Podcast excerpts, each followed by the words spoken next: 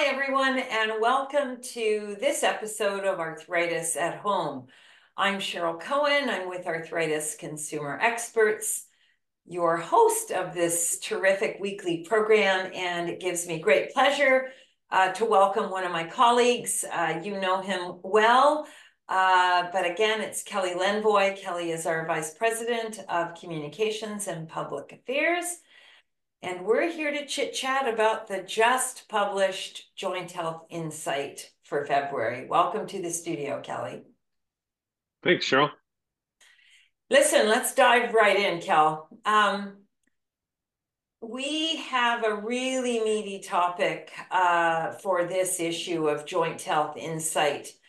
And it really is about the state of arthritis, and we like to call it on the street meaning uh, it's what people with uh, arthritis, people who are dealing with all facets of arthritis, uh, are experiencing when it comes to trying to live their best life possible uh, in the context of their diagnosis. Um, one of the really important articles in this issue, and there are several articles, and we'll touch on those in the course of this interview, but let's start right off the top with um, the article on state of arthritis in Canada report card. This report uh, was led by Arthritis Society Canada in collaboration with the leading organizations in arthritis, including our own. So those perspectives that cover patient, clinical, and research. So if if uh, if if that's sort of um, that's sort of the perspective. It's it's a bit three pronged, um, but the best and the brightest came together to kind of sit down and really focus on what is the actual state of the union in terms of arthritis um, experience. So, what were the key takeaways uh, from from this important report? Our audience often hears about you know the advancements that are being made in treatment and care, and there are and it's exciting. And but at the same time, um, there are significant gaps um, because of a lack of government attention and funding. Arthritis continues. The care of arthritis continues to vary from province to province, territory to territory. We don't have a unified uh, approach or a national strategy like other major chronic diseases, uh, like cancer, like heart and stroke, like diabetes, and now mental health.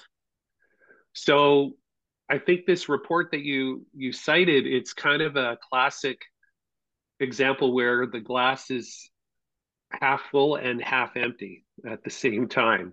And I think um, led by Arthritis Society Canada and collaborating with leaders like ACE um, in the patient group world, in the clinical care world, research world, the community got together, put together this report card, and gave grades to the provinces and territories.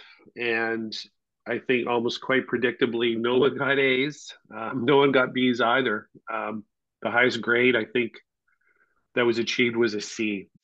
So so much more work that needs to be done, and certainly our audience knows we talk about models of care for arthritis in Canada. Um, it really is essentially a report card on what is the state of those models of care and identifying gaps. And in terms of gaps, key takeaways, I think, first of all, um, access to care is still a challenge. So, depending where you live in Canada, uh, can determine the type of arthritis treatment or care you get. Um, social determinants depending on your ethnicity, on your education, um, your income. Uh, there are disparities in care that must and need to be addressed. Um, I mentioned about underfunding. Uh, that was another key takeaway. Arthritis research is underfunded, especially compared to other chronic diseases. More investment is needed. Um, and for us to make the case, uh, you know, every every major chronic disease has sort of what we call a a business case, some compelling evidence uh, to change government action, to shift uh, focus on on policy and, and, and public policy priorities. Uh, we simply need, as a community, uh, the arthritis community needs better data. Uh, our data right now is inconsistent across the country. Uh, it's not substantial enough and too siloed or specialized.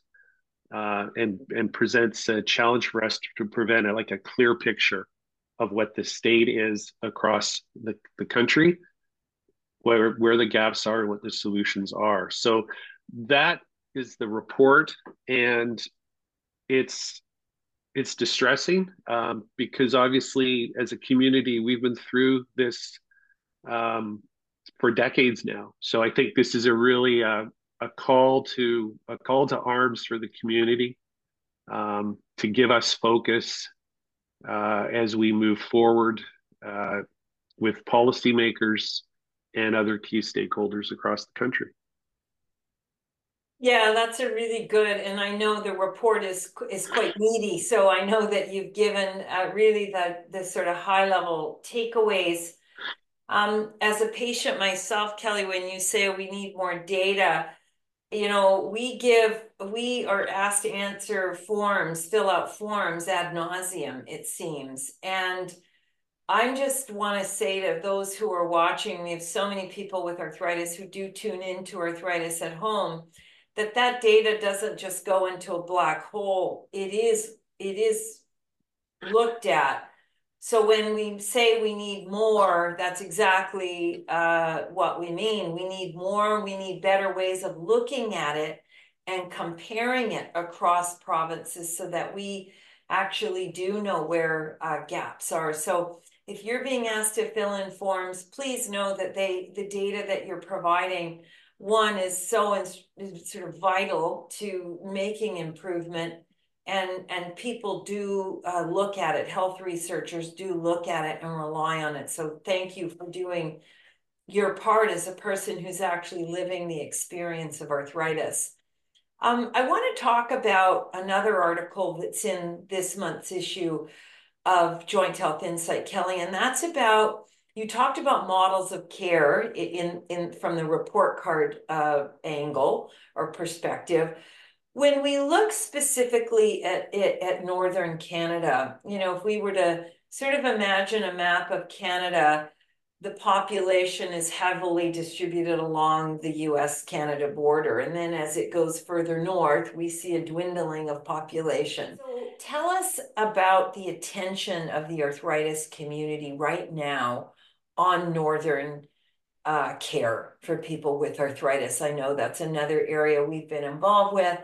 Um, and, and you can speak, uh, I think, a bit of, about that topic right now. Sure.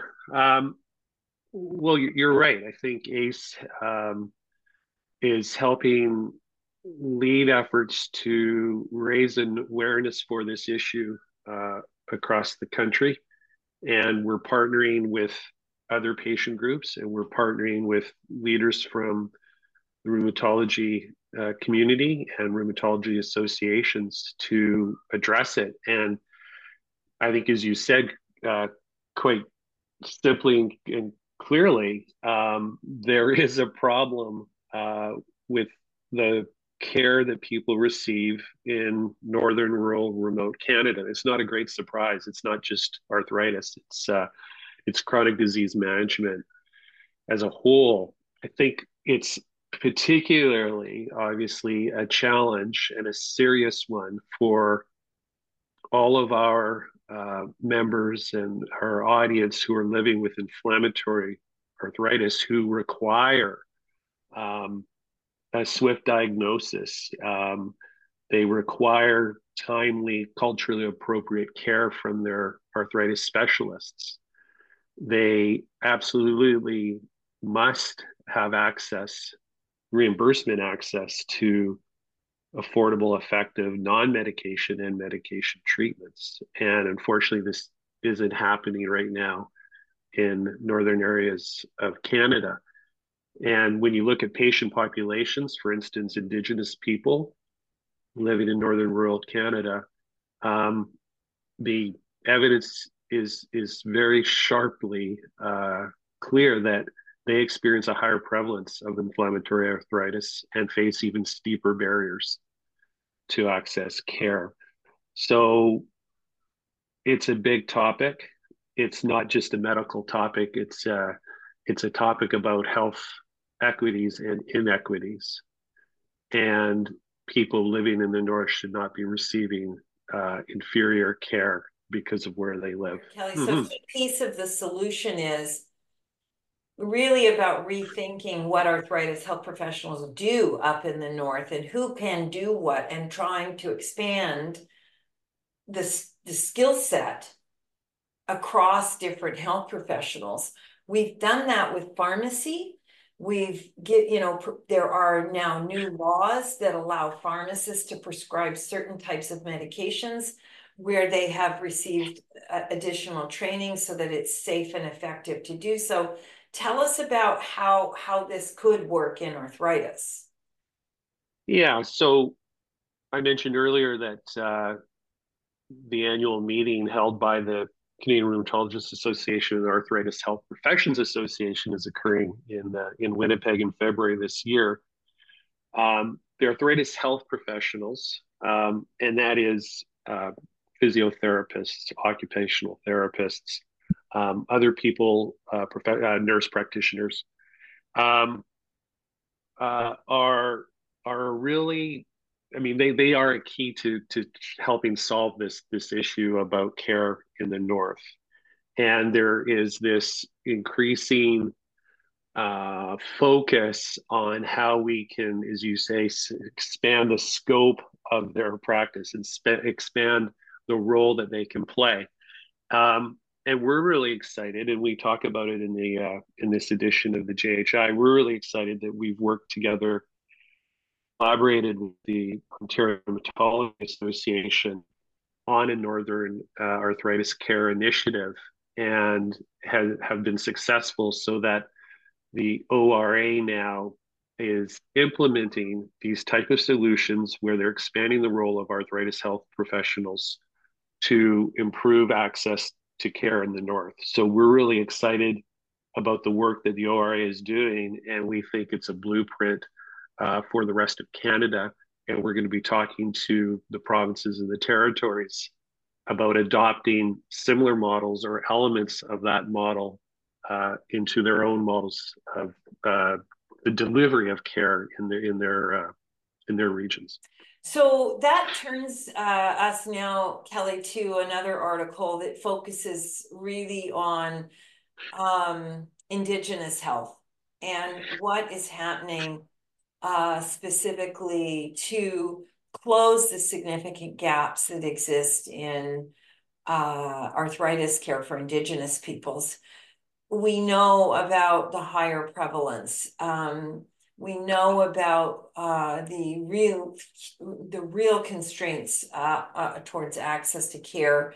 Um, you know, rates being more severe. I think our audience and healthcare professionals and governments need to understand that the foundational driver for all of this um, is uh, is really a direct result of intergenerational trauma uh, from resident Indian residential schools, 140 plus years of racism, and inability of indigenous peoples to actually freely practice their own traditional uh, health practices and beliefs, and how integral these are to actually working with um, uh, the medicines that we can call colonial medicine has to offer. So when you think about um, some of the things we've been doing with our own Indigenous uh, advisors, what are some of the things that can be done to provide culturally appropriate care, respectful care, humble care uh, to Indigenous peoples across uh, the land? This is a focus for ACE, uh, certainly over the last uh, five or six years uh, actually under your co-leadership, um, Cheryl, um, with our Indigenous advisors. Um, and some concrete things are are coming out of that. Um, and we'll have links to some of these initiatives at at the end of the uh, of the episode. Um, in terms of advocacy, in terms of what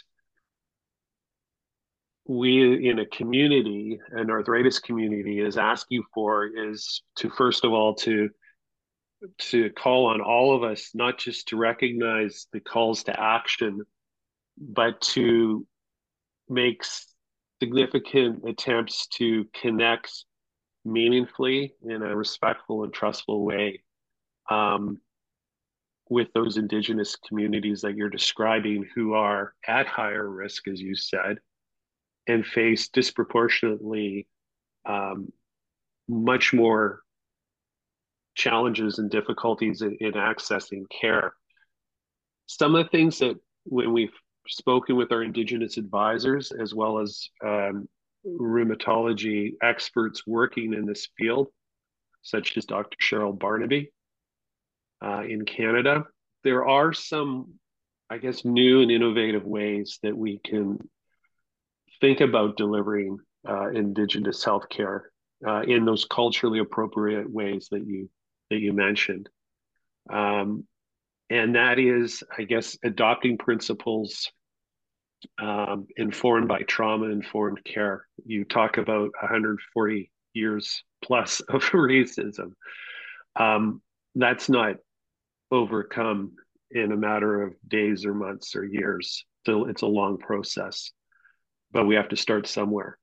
So, how can we work as advocates to help create a safer, um, more supportive environment for individuals who have experienced trauma.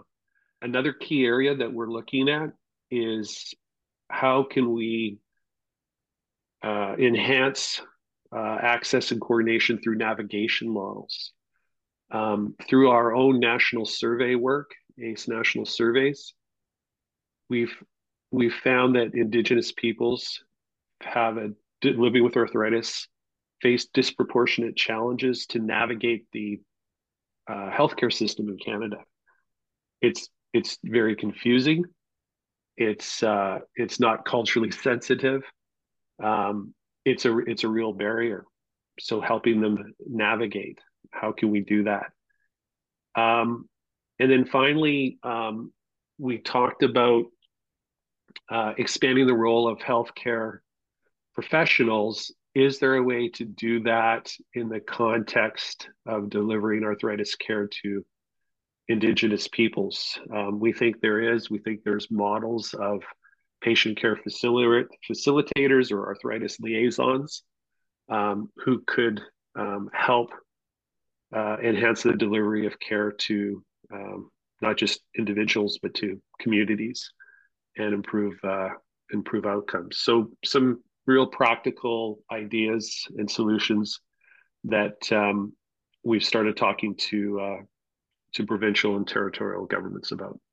Yeah, you know, there's also uh, superb models of care that exist on reserve. I'm thinking of our own Indigenous uh, advisor, Dr. Terry Lynn Fox, who leads um, a whole program area on mental health and addiction for the Blood Tribe as part of their Department of Health and has won an award um, from the premier in Alberta on the excellence of this model. And, and in actual fact, it being an umbrella, uh, the, the mental health and wellness umbrella that could cover a number of different chronic disease areas. And I think uh, it's approaches like the ones that she and her colleagues have spearheaded there that have been super exciting. And so it's important for non-Indigenous clinicians, non-Indigenous researchers to understand that there are models of care that do exist on reserve.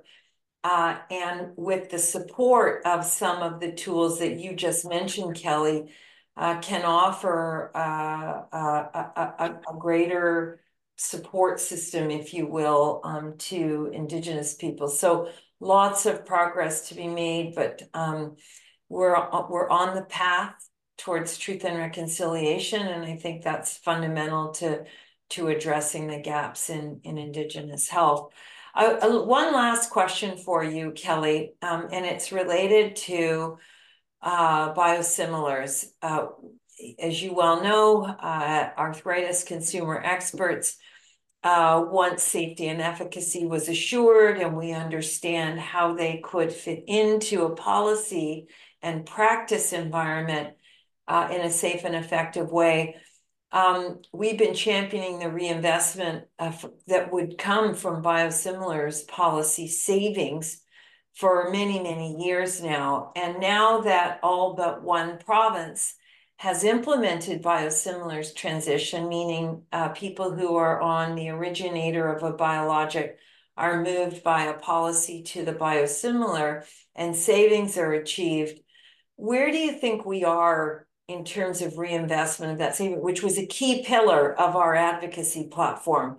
Where do you think we are now, Kelly? I think uh, all but one province is gone with uh, uh, implement a policy, so it's a good time to take a look and to sort of offer our audience a, a bit of a, a, a comment, I think, uh, um, assessment on on where you think we're at. Uh, Canadian public drug plans now offer reimbursement coverage for biosimilars, um, not just to treat autoimmune diseases, including inflammatory arthritis, cancer, inflammatory bowel disease, and diabetes, but over the past few years, multiple sclerosis, psoriasis, and most recently, uh, retinal vascular disorders. So the number of patients being treated by biosimilars has increased dramatically. And the expanded use has also occurred because of some of these policy changes that you've talked about. So, what we're looking at now is these public drug plans and private drug plans aren't just going to be saving hundreds of millions of dollars. They're actually going to be saving billions of dollars over the next few years. So this is, uh, I guess you could say, this is like significant fiscal breathing room um, for stressed out government budgets. And one of the commitments that certainly we received from every public drug plan, for instance, who we've collaborated with, who we've consulted and we've advocated for uh, the use, expanded use of biosimilars, was precisely to realize these savings and reinvest reinvest them not just into arthritis care but into care for all those other diseases that I listed earlier who are affected by um, policy and who are taking biosimilars. And what we've heard from practically every one of these drug plans, um, including uh, most recently Ontario, the largest province in Canada, uh, who has uh, implemented biosimilar transition policy to expand the use what we've heard from them is that these biosimilars and the savings incurred by biosimilars are going to help fund new drug therapies, are going to help boost um, the the listing of existing drugs across formularies, life-saving drugs. Let me add, right? These are these are not just life-changing, life-saving drugs. Um, and then more generally or vaguely they talk about how it will help bring you know innovation into the healthcare system. And obviously a favorite one for them as well to talk about you know better connected patient care.